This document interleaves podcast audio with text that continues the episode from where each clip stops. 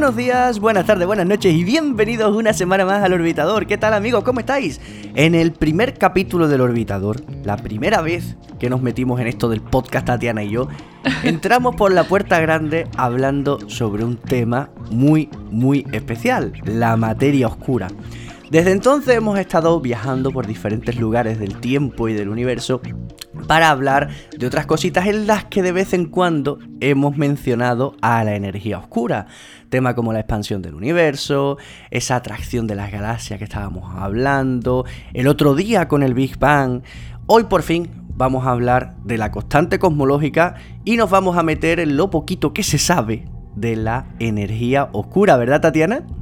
Pues sí, es un capítulo que yo tenía muchísimas ganas de hacer porque la verdad es que es de la de las cosas que más me gustan de, la parte de cosmología, porque esto sí, yo siempre digo, la cosmología es la última frontera, pues esto ya casi que tiene un pie fuera. Entonces, él ya la, leche y es el, digamos, la física del momento, ¿no? El decir, es que puedo medir hasta donde puedo medir y necesito medir mejor para poder seguir avanzando. Y, y mola muchísimo, mola muchísimo, ya, ya veréis. O sea, vamos a estar hablando, pues, pues eso, de, lo último, de lo último, de lo último que sabemos, de la frontera ya, ¿no? De casi, casi, casi la especulación pura y dura. Mira, vamos a empezar hablando de, la constante cosmológica. En el capítulo de relatividad estuvimos hablando de que Einstein al final eh, pues terminó su relatividad general con una ecuación que yo dije que eran 10 ecuaciones diferenciales acopladas de segundo orden paramétrica, bla, ¿vale? Bien, pues, eh, ¿para qué vale esa ecuación? Es la parte interesante. Esa ecuación es la que hay que resolver para sacar los modelos de universo. Esa ecuación es la que te va a decir si tu universo tiene un inicio o es eterno, si tu universo eh, es estático o es dinámico, la forma que tiene, por qué está regido, si lo rige la, materia fría, si lo rige la, la, radiación. Eso es la parte jugosa, ¿vale? Ahora, ya me dijimos, resolver esto no es sencillo. No solamente no es sencillo, sino que no hay una única solución. Sino que en función de las consideraciones que tú quieras meter, pues vas a tener una cosa, una. Pues un resultado u otro, ¿de acuerdo? Entonces, eh, bueno, ¿Qué pasaba? Pues que obviamente quién va a ser el primero en sacar una solución. Pues Einstein, ¿no? Que para eso la ecuación era suya.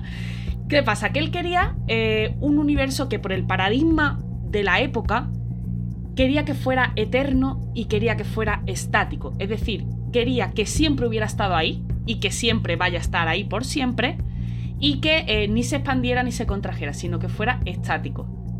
Claro, esto es platónico, es puramente un paradigma platónico. ¿No? El, hecho de que sea eterno y demás. ¿Qué pasa? Pues que eh, hay que tener en cuenta que el universo contiene materia. Materia fría. Cuando hablamos de materia fría, hablamos de materia que se mueve despacito, que no se mueve a velocidades relativistas. Cuando tú pones un universo regido por materia fría, ya eh, Friedman demostró que el universo no podía ser estático en el momento que contiene materia. Es decir, tenía que expandirse o contraerse obligatoriamente. No podía ser estático. Porque si no, todas esas cosas que observábamos, por ejemplo, en el fondo cósmico de microondas, esa ruptura del contacto causal y que diferentes partes estén a la misma temperatura, pues no tiene sentido, no encaja. Esto, eh, pero eh, es que esas observaciones son posteriores. Aquí estamos hablando de que la misma matemática te está diciendo que cuando tú introduces en la ecuación un cierto contenido de materia fría, esa ecuación te da como resultado que obligatoriamente el universo tiene que estar de forma dinámica, expandiéndose o encogiéndose, no puede estar estático. Claro, que hizo Einstein? Pues ni corto ni perezoso, introdujo, modificó su ecuación e introdujo a dedo una constante, que llamo constante cosmológica, y que representa una fuerza repulsora para contrarrestar la, atracción gravitatoria de la materia fría que contiene el universo. O sea, que lo metió como, como por fuerza. Con calzador. Quiero que esto me encaje, ¿no? Y, Sí, sí, sí, sí. Él dijo, mira, yo lo que quiero es que esto sea estático, si le pongo materia aquí la cosa se contrae, entonces voy a meter un término en mi ecuación que provoque una fuerza repulsora que contrarreste esa contracción gravitatoria y me dé como resultado pues las gallinas que entran por las que salen. Un universo estático. Claro, eso es. Entonces, eh, bueno, al final pues su resultado era un universo dominado por materia fría, materia no relativista, eterno, sin principio ni final, estático y cerrado. Cerrado significa que si tú eh, esperas el tiempo suficiente, en algún momento te des la nuca. claro, lo que, hablábamos en el capítulo de la forma del universo, ¿no? De que si cogiésemos una nave y fuésemos recto, eh, tarde o temprano acabaremos en el punto de partida si fuese un universo cerrado, un universo, por ejemplo, esférico. Eso es. Esta solución se publicó en 1917 y, bueno, Einstein la defendió a capa y espada. Pero, claro, lo primero es resolver. Tú ese término, tú no puedes meter ahí una constante sin decir a qué cosa física corresponde, ¿no? Tú no puedes decir, pues me meto este número y lo pongo aquí. La constante cosmológica se corresponde con una cosita que se llama densidad de energía del vacío. La densidad de energía del vacío, lo que entendemos es que el vacío no es vacío, de esto ya hemos hablado, sino que hay pares de partículas creándose y aniquilándose constantemente y por tanto el vacío en sí mismo contiene una cierta cantidad de energía. Y esa eh, cierta cantidad de energía representa una fuerza repulsora si, si es positiva y atractiva si es negativa. En este caso se considera positiva, con lo cual se genera esa fuerza de repulsión que expande, que contrarresta la, gravedad, ¿no? Que expande hacia afuera mientras que la gravedad aprieta hacia adentro. Bueno, esto tiene un problemilla, y es que para que el universo sea estático, la densidad de energía del vacío y la densidad de materia fría que contiene tiene que estar en una relación muy exacta. Una relación de eh, de por dos. O sea, la densidad de materia tiene que ser igual a dos veces la densidad de energía del vacío. Ya hemos hablado que los problemas de ajuste fino de estas cosas que tienen que ser tan tan exactas no nos gustan. No nos gustan, no nos gustan. Y de hecho, en 1930, Eddington demostró que esta solución era un equilibrio inestable. Es decir, el universo puede que esté en esa relación, puede que esté en ese equilibrio y que sea estático, pero cualquier mínima, mínima, minimísima desviación de esa relación hace que el universo sea dinámico, que se expanda o que se contraiga. Esto lo podemos imaginar, el, equilibrio inestable es como si tú coges em, una pelota y la pones en la cúspide de un, de un monte, ¿no? Un montecito así y tal, y lo pones justo arriba en equilibrio sí está en equilibrio y sí está quieto, pero en el momento que sople un poquito el viento, la pelota va a caer por, la ladera. ¿Vale? Eso es un equilibrio inestable. Bueno, ese fue el primer palo, ¿no? El que Eddington dijera, mira, esto no se sostiene, es un equilibrio inestable, tal. El segundo palo fue en 1929 cuando Hubble hizo esas maravillosas observaciones que terminaron eh, asegurando que el universo estaba en expansión. Claro, aquí ya Hubble, no era dinámico. Aquí Hubble decía, oye, mira, mm, ya me da igual lo que tú hagas con las fórmulas, me da igual lo que tú te inventes. Yo estoy viendo con mis ojos cómo las galaxias se alejan de nosotros y puesto que las galaxias en sí no pueden moverse como tal, tiene que ser que el espacio que hay entre ellas y nosotros esté creciendo, lo siento, Einstein, esto se expande. Exacto. En ese momento, Einstein pues retira su modelo estático, retira la constante cosmológica y llega a decir que fue el peor error de su, de su carrera. Que se suele decir, fue el, mayor error de mi vida. Eso no lo dijo Einstein. Eso lo dijo George Gamow, eh, una vez que Einstein ya había muerto en un artículo. Einstein lo que dijo fue que la constante cosmológica había sido el peor error de su carrera.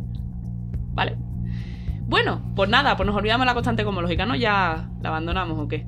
Bueno, pues ya ha quedado claro, es decir, la constante cosmológica era algo que, que se metió ahí como por fuerza para que el universo fuese como nos gustaba, pero que, no, que, que, no, que no. Ya, pero. Mm, a ver, la constante cosmológica no lo he dicho, pero se. Eh, se denota por una lambda mayúscula. Y yo no sé si tú te has dado cuenta que en el modelo actual del universo, el modelo se llama lambda, lambda CDM. O sea, estamos contando en el modelo actual con la constante cosmológica. La retomamos. Y es que a finales de 1990, eh, las observaciones no solamente decían que el universo se expandía, sino que además se expandía de forma acelerada. Y aquí es donde tú te, te preguntas, ¿cuál es el motor que acelera esa expansión? Porque una cosa es que se expanda, pues porque lleva inercia y se expande, pero otra cosa es ya que se está expandiendo de forma acelerada. Hay algo que está impulsando esa expansión. Y aquí se retoma la idea de la constante cosmológica como motor de esa expansión y se incluye en nuestro modelo actual de universo lambda CDM, lambda cold dark matter. Es un universo en expansión acelerada, eh, dominado por materia fría oscura, por materia oscura fría. Ahora bien, no es la única posibilidad.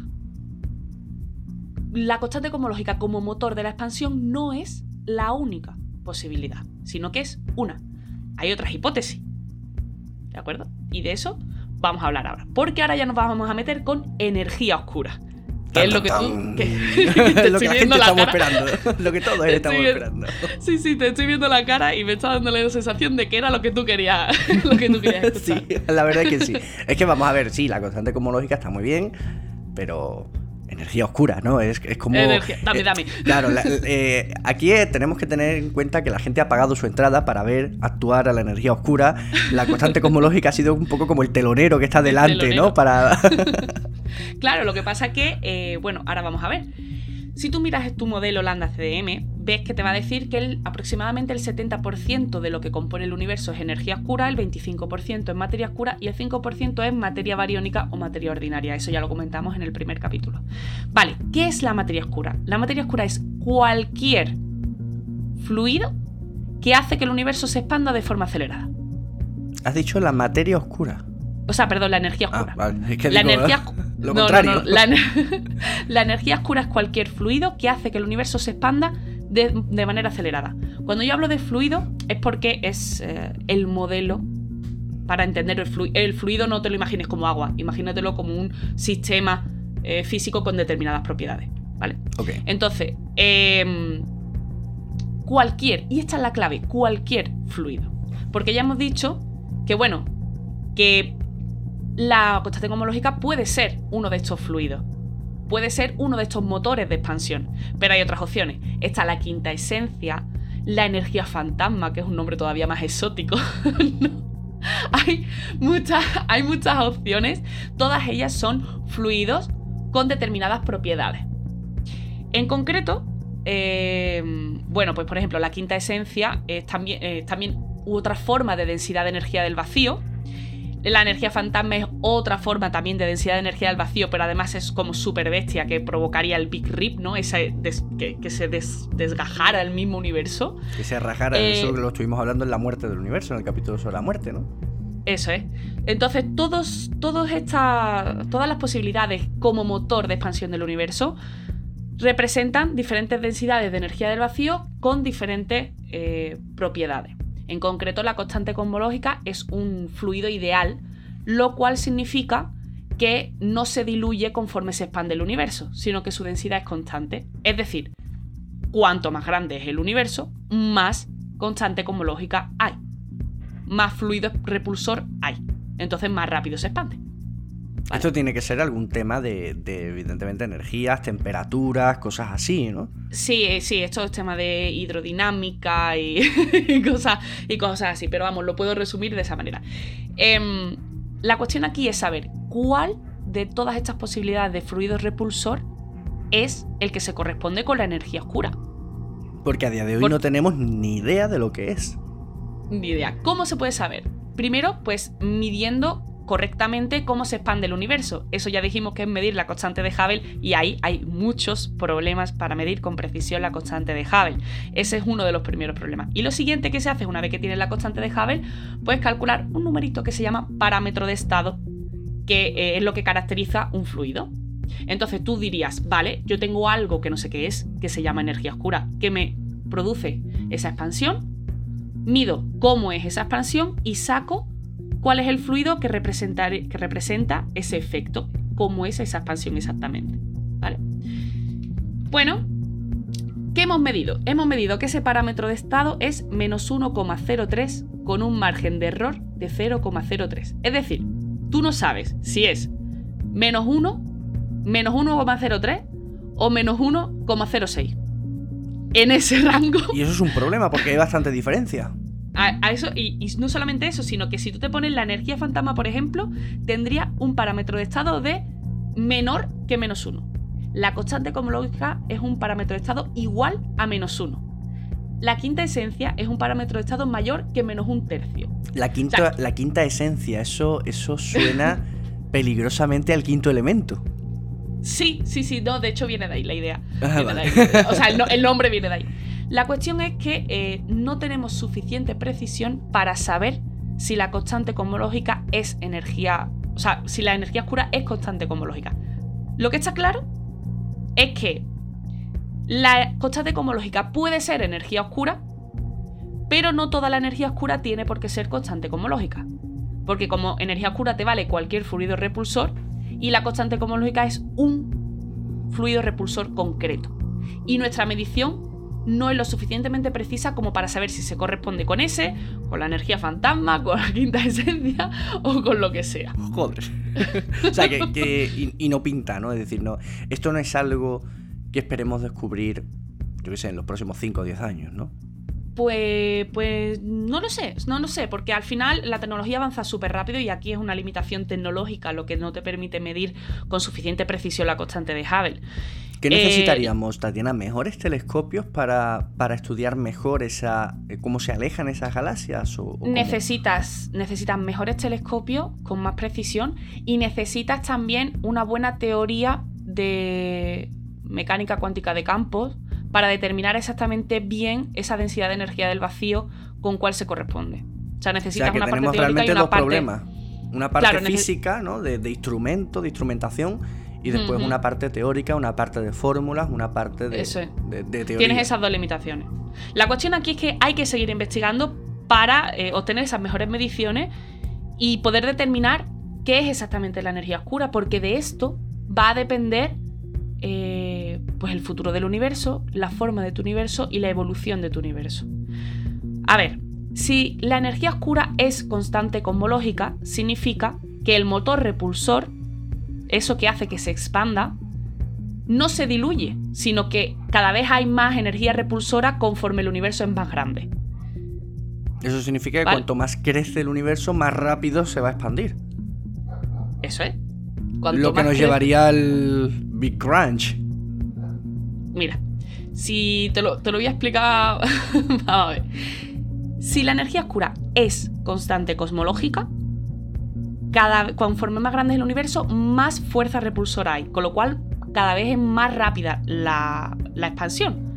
Ahí tienes dos opciones, o el Big Freeze, que es del que hablamos en el futuro del universo porque es actualmente el más aceptado, o el Big Rip, que es que ya directamente se desgarre todo el universo. ¿Por qué? Pues porque cuanto más grande es el universo, más rápido se expande, porque no se diluye, porque la constante cosmológica es un fluido ideal. Si la energía oscura no es constante cosmológica, podría ocurrir que cuanto más grande es el universo, menor fuera la densidad, o sea, que se diluyera la energía oscura. Y por tanto frenase esa expansión. Frenase esa expansión, exacto. Entonces tendrías dos opciones, o el Big Crunch, que es pues, un universo cerrado, donde eh, pues, todo terminaría volviendo a colapsar, ¿no? O el Big Bounce, que es eh, una vez que colapsa, pues como que rebota, ¿no? Y vuelve a expandirse otra vez, que es un universo cíclico. Lo que a mí me gusta lo que a ti te gusta. Eso es. Entonces, para saber exactamente cuál es el futuro del universo y cómo en nuestro universo, necesitamos tener claro qué es la energía oscura y para eso necesitamos medir bien la constante de Hubble y tener muy bien estudiado cómo es la densidad de energía del vacío. Eh, para poder discernir entre eh, exactamente cuál de estos futuros va a ser. Así que fíjate si es importante y está muy, es muy bonito porque se mezcla lo que es eh, observación con teoría, ¿no? Y se mezcla todo y te sale pues una cosa que, las posibilidades están ahí, solamente necesito más capacidad de observación y más capacidad de, tener las cosas un poquito más claras, ¿no? Para poder discernir qué exactamente, en qué escenario estoy. tiempo al tiempo. Tiempo al tiempo. al tiempo. Pues súper guay. Es decir, un capítulo al que yo le tenía muchas ganas porque de la energía oscura sí la habíamos hablado. Creo que, si te digo la verdad, si te digo la verdad, a lo mejor la gente se decepciona un poco con este capítulo porque a lo mejor la gente esperaba que nosotros pudiésemos explicar qué es la energía oscura o cómo funciona la energía oscura porque hemos estado hablando tanto de ella o la hemos nombrado tanto en anteriores capítulos que pero es que realmente es eso, es que no se sabe qué es lo que es, no se sabe cómo funciona, no se sabe... Es que de hecho no se sabe si siquiera existe, ¿no? Es decir, eh, como tal, energía oscura. ¿no? Lo que tú sabes es que la energía oscura es cualquier fluido que provoca que el universo se expanda de forma acelerada. O sea, es el motor que acelera la expansión del universo. Ahora, tienes que saber si ese motor es de gasolina, es de diésel o va a pedales, ¿no? Eso, e, eso es lo que nos, nos hace falta saber, qué tipo de motores. Y para eso, pues ya hemos dicho, te hace falta todavía un poquito más de tiempo. Pues chicos, si nos estáis escuchando y estáis próximos a entrar en la universidad o acabáis de entrar en la universidad, parad las rotativas, ya sabéis, estudiad física, nos hacen falta físicos que saquen la parte teórica, nos hacen falta ingenieros que saquen mejores telescopios, mejores instrumentos de medición, así que por favor, dadle caña a futuras generaciones que sois los que tenéis que responder a esa pregunta que dice qué puñetas es la energía oscura y qué puñetas le va a pasar a nuestro universo después de que nosotros desaparezcamos. Pues muy guay, pues Tatiana, me ha gustado mucho, me ha gustado mucho, sinceramente. Me alegro. Me ha gustado mucho. Bueno, em, me voy a meter en camisa de once varas porque esto lo estamos grabando a domingo 18. Esto en teoría se debería emitir el viernes 20, 30, el viernes 30. Esto se debería emitir el viernes 30. ¿Qué pasa? Que el viernes 23, el capítulo que se debía emitir el viernes 23, eh, yo la he cagado y he borrado los archivos sin querer. Entonces tenemos que regrabar ese capítulo. Claro, en el capítulo del viernes 9 dijimos que en el próximo capítulo iba a venir alguien. Y no hay nadie. Estamos haciendo otro capítulo porque hemos cambiado las fechas de emisión. Entonces deciros chicos que no es que os haya mentido, es que soy subnormal y sin querer borré los archivos. soy así. Eh, y que en el próximo capítulo sí que tendremos un invitado. En el próximo capítulo sí que estaremos con otra persona que vamos a estar hablando pues de algo que nos habéis pedido además vosotros un tema que nos habéis pedido vosotros. Para que veáis cómo sois, un tema que me pedís vosotros y borro yo los archivos. Si es que. Vaya tela, vaya tela. No, prometo que a partir de ahora hago copia de seguridad en la nube, por si acaso. pues nada, Tatiana, vamos a ver qué ha pasado, ¿no? Esta semana en el mundo. Venga. Venga, pues vamos con las noticias de esta semana.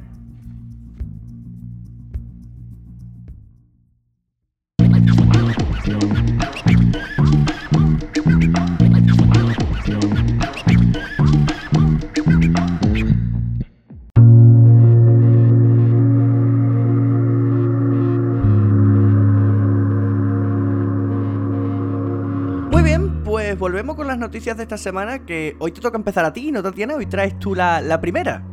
Venga, traigo yo la primera. Y es que eh, ya en el último episodio estuvimos hablando de nuevos descubrimientos que apoyaban esa teoría que decía que los planetas tipo jovianos se, eh, se formaban lejos de la estrella y luego derivaban y migraban hacia zonas más internas eso es. Pues resulta que seguimos con descubrimientos que siguen apoyando esta, esta, teoría. Y es que se ha estado estudiando un planeta que se llama, pues, como todo el mundo sabe, HD 209458b. Esos nombres que les ponemos a los exoplanetas tan fácilmente reconocibles. Eso es. Bueno, resulta que gente del Instituto Nacional de Astrofísica Italiano ha publicado en la revista Nature que han estado eh, estudiando con un detalle sin precedentes la atmósfera de este planeta, gracias a eh, telescopios pues, como los que tenemos en el Roque de los Muchachos en Canarias, que es, italiano, pero bueno, está en Canarias, y han podido eh, saber qué componentes químicos hay en, esa atmósfera. Han encontrado agua, monóxido de carbono, cianuro de hidrógeno, metano, amoníaco y acetileno. Resulta que, bueno, este planetita que está a 150 años luz de nuestro sistema solar, en la constelación de Pegaso, eh, pues nos vuelve a confirmar una vez más esta migración que sufren los planetas, que, los, planetas de este tipo. Se crean más lejos de su estrella y en la deriva, en esa migración hacia el interior, hacia el interior pues van cogiendo todos esos compuestos. Eh, porque al ser la atmósfera más rica en carbono que en oxígeno, pues eso apoya que se creara así de lejos y que luego fuera acercándose hacia nosotros. Así que otro descubrimiento más que siga apoyando esta teoría. Pues mira que bien, mira que bien, qué chachi. Eh, la verdad es que esto es algo bastante loco. Pensar en la reconfiguración que sufren los sistemas estelares, ¿no? De cómo planetas que se crean en un sitio acaban en otro, cosas que se crean aquí aparecen allá, desaparecen de aquí. Em, y nos enseña y nos dice lo violento que tuvo que ser el comienzo de nuestro sistema solar para acabar siendo como es, perfectamente ordenadito, ¿verdad? De los cuatro planetas rocosos, ese cinturón de asteroides que parece que está hecho como para estudiarlo muy bien, ¿no? Porque decimos, mira, aquí tenemos los planetas rocosos, después tenemos el cinturón de asteroides, que son los restos de la formación de los planetas rocosos, y después tenemos los gigantes gaseosos y al final los helados. Es todo como, como muy idílico, ¿no? Como muy... Claro, pero también es súper interesante porque, claro, eso explica cómo puede haber compuestos como, por ejemplo, el agua en planetas tan cercanos a la, estrella. Y es que una de las cosas es que si los planetas gaseosos se crean luego lejos y luego migran, por el camino arrastran cosas, traen cosas de fuera que enriquece a los planetas interiores. Entonces, pues claro, es muy, muy interesante. Los planetas gaseosos son más fáciles, entre comillas, de fabricar que los planetas gaseosos. Se entiende que se formaron antes los gaseosos que los, que los sólidos, ¿no? que los rocosos. Claro. Entonces esto sigue siendo... Investigar esto es súper importante. Parece una tontería, parece que es simplemente curiosidad por saber dónde se crean y dónde terminan, pero es que te explica... Eh, Porque hay tanta agua en la Tierra, por ejemplo. Claro, claro, cómo puede haber eh, compuestos que no te esperabas, pues en sitios donde donde de repente aparecen. Esa fosfina en Venus. que no, que no hay fosfina, que no hay fosfina, que no hay fosfina. Muy bien, pues vamos ahora con el programa Artemis de la NASA, ese programa que planea tener a la primera mujer sobre la superficie de la Luna en el año 2024. El gran regreso, ¿no? El esperado regreso del ser humano a la Luna tras las misiones Apolo que terminaron en 1972. Y es que la NASA ya ha elegido cuál va a ser la empresa que va a fabricar su módulo lunar, es decir, el módulo de aterrizaje. Y chan, chan, chan, tenemos ganador y además con una sorpresa muy grande. Porque el ganador es SpaceX con la Starship.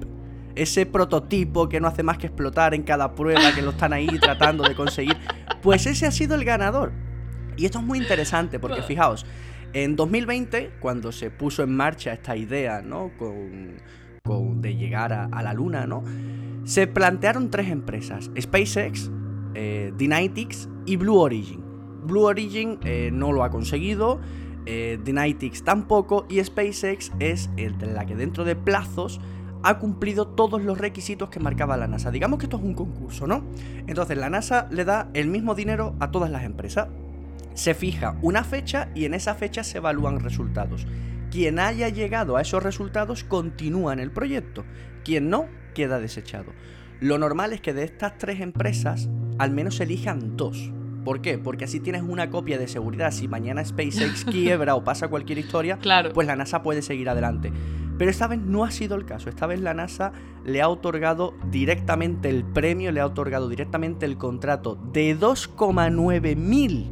Es decir, de 2.900 o sí, 2.900 millones de dólares a SpaceX para construir el módulo lunar. Y esto es muy, muy interesante porque la nave espacial Space, eh, Starship no es un módulo de aterrizaje, es una nave interplanetaria, es decir, es una nave capaz de ir, aterrizar, regresar y aterrizar entera en la misma pieza. Ya no tenemos una nave en dos partes como el programa Apolo, ¿no? Donde teníamos la nave Apolo y el módulo lunar, sino que aquí es la misma pieza que se lanza, aterriza y vuelve. Esto es muy, muy, muy importante, la verdad, porque es la primera vez que se va a intentar algo así. Cosas interesantes. Bueno, pues que esos 2,9 mil millones de dólares, que nos puede parecer muchísimo, son solamente el 13% de lo que costó el módulo de aterrizaje del, Apolo, de las misiones Apolo. ¿Esto qué, qué significa? Pues que muchas veces nos preguntamos, ¿no? ¿Por qué no hemos vuelto a la Luna? Y decíamos, dinero, dinero, dinero, dinero. Es muy caro ir a la Luna, pero fijaos, ahora mismo, con menos de un 20% de lo que costó diseñar el módulo eh, de aterrizaje de las misiones Apolo, vamos a tener una nave interplanetaria capaz de ir y volver a la Luna. Es decir, un 20%. Ahora sí es posible.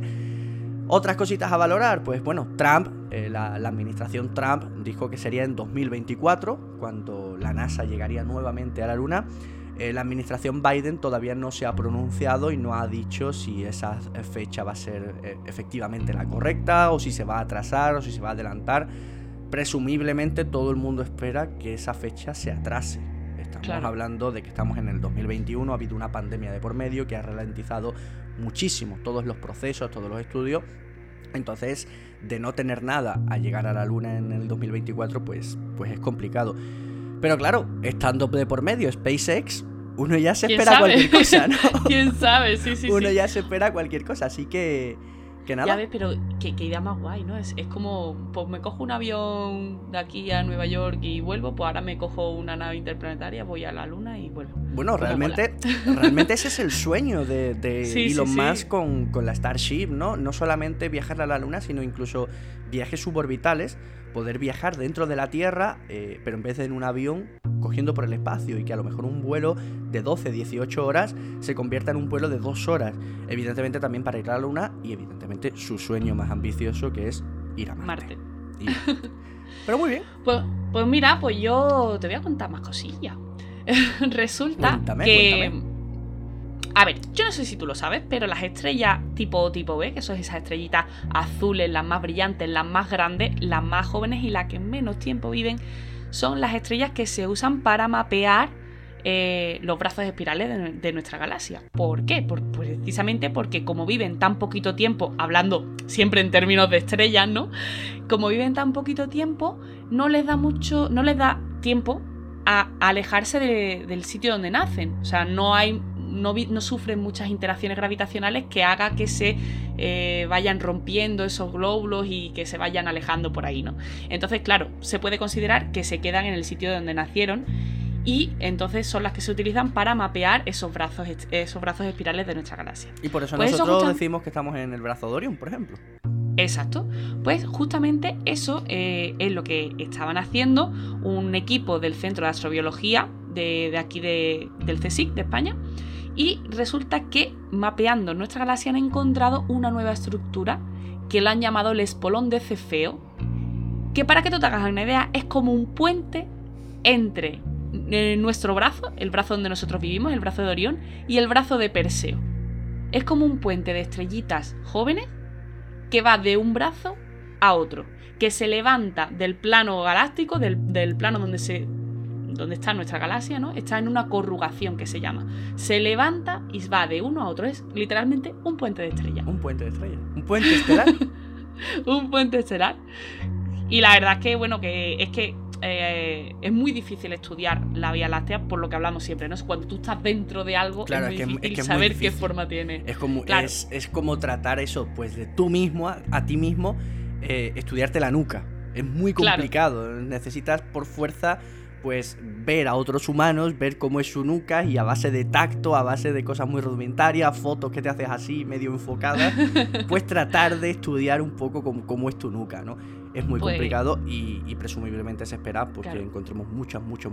Bueno, relativamente hace poco, creo que fue hace cosa de un año, eh, se descubrió que la Vía Láctea no es una galaxia elíptica plana, ¿no? En la que todo está en el mismo plano, como, como sí ocurre, por ejemplo, con Andrómeda, como la vemos, sino que tiene cierta ondulación y que tiene más una forma de S. Esas corrugaciones, ¿sí? Eso, unas corrugaciones como si eh, tú cogieras un mantel eh, perfectamente estiradito en la mesa y lo apretaras, ¿no? Y salieran esas arruguitas.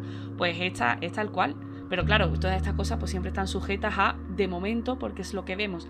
Hace, hace unos cuantos capítulos dábamos una noticia que mm, estuvimos diciendo, el satélite Gaia ha sacado el nuevo catálogo y ha mapeado una barbaridad de estrellas en muy poquito tiempo. No me acuerdo exactamente, pero era, había batido todos los récords. Pues para eso, para estas cosas es para lo que sirve mapear, en concreto, estrellas jóvenes, para poder saber exactamente qué forma tiene nuestra, nuestra galaxia. Y bueno, Tatiana, eh, a, cualquier hijo de vecino, ¿no? Mm, Gaia no es precisamente una misión barata. Estas investigaciones suponen también dinero. Ya estuvimos hablando de esto en un capítulo en profundidad, pero eh, para que lo pueda entender cualquier hijo de vecino, ¿qué utilidad tiene saber la forma de nuestra galaxia? Por ejemplo. A ver, vamos a ver. Eh, saber la forma de nuestra galaxia te está dando, eh, primero, un parámetro de edad, porque ya estuvimos hablando que las galaxias también evolucionan y que, bueno, las galaxias elípticas no son como el resultado de galaxias que se han ido comiendo unas a otras y demás. Te puede dar también un parámetro no solamente de edad de tu galaxia, sino de edad del universo también. Porque mientras se estén formando estrellas, pues sabes más o menos en qué momento puedes llegar a estar o cuánto tiempo vas a tardar en consumir todo el gas que te queda. Eh, te puede dar también el saber si está sufriendo algún tipo de interacción gravitatoria con otras galaxias, como sabemos, por ejemplo, qué pasa con Andrómeda. Si se van a chocar, si no van a chocar. Eh, si por ejemplo alguna estrella se nos va a cruzar y va a hacer un tirón gravitatorio que va a quitar a nuestro Sol de donde está, por ejemplo, ¿no? claro, también, por ejemplo, la dinámica que, tiene tu galaxia también es importante saberla. Si hay cosas que se mueven en vertical, si no las hay. Eh, porque además es que dentro Esas de una nubes de materia oscura que también se han encontrado, ¿no? Pues para estudiarlo, esa energía oscura que también podríamos estudiar a partir de ahí. Claro. O sea, es que eh, al final todo vale. Claro, es que digamos que el no es un logro, es decir, tú decir, Buah, es que quiero saber qué forma tiene la galaxia, pues para saberlo.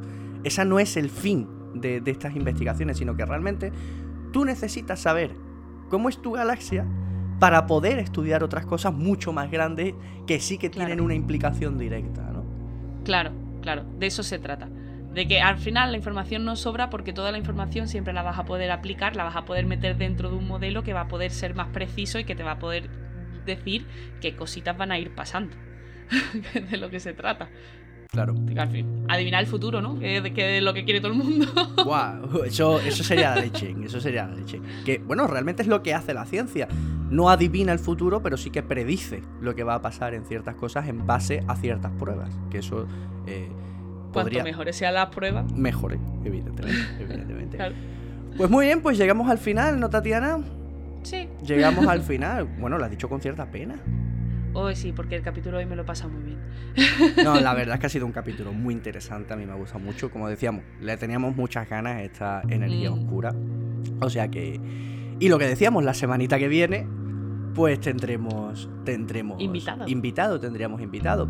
Aprovecho y digo, chicos, hoy es viernes 23. Hoy cuando estás escuchando esto. Mañana, sábado 24. ¿Qué ocurre mañana, sábado 24? Pues que a las 6 de la tarde, en el Instagram del Diario del Astrónomo, estaremos con Javier Santalaya y el astronauta de la NASA Miguel López Alegría, en la que por supuesto, ahora que ya sabemos la nave que va a viajar a la Luna en el programa Artemis, habrá que preguntarle. Habrá que preguntarle. Yo le quiero hacer una pregunta que creo que no me va a poder responder con sinceridad. ¿El qué?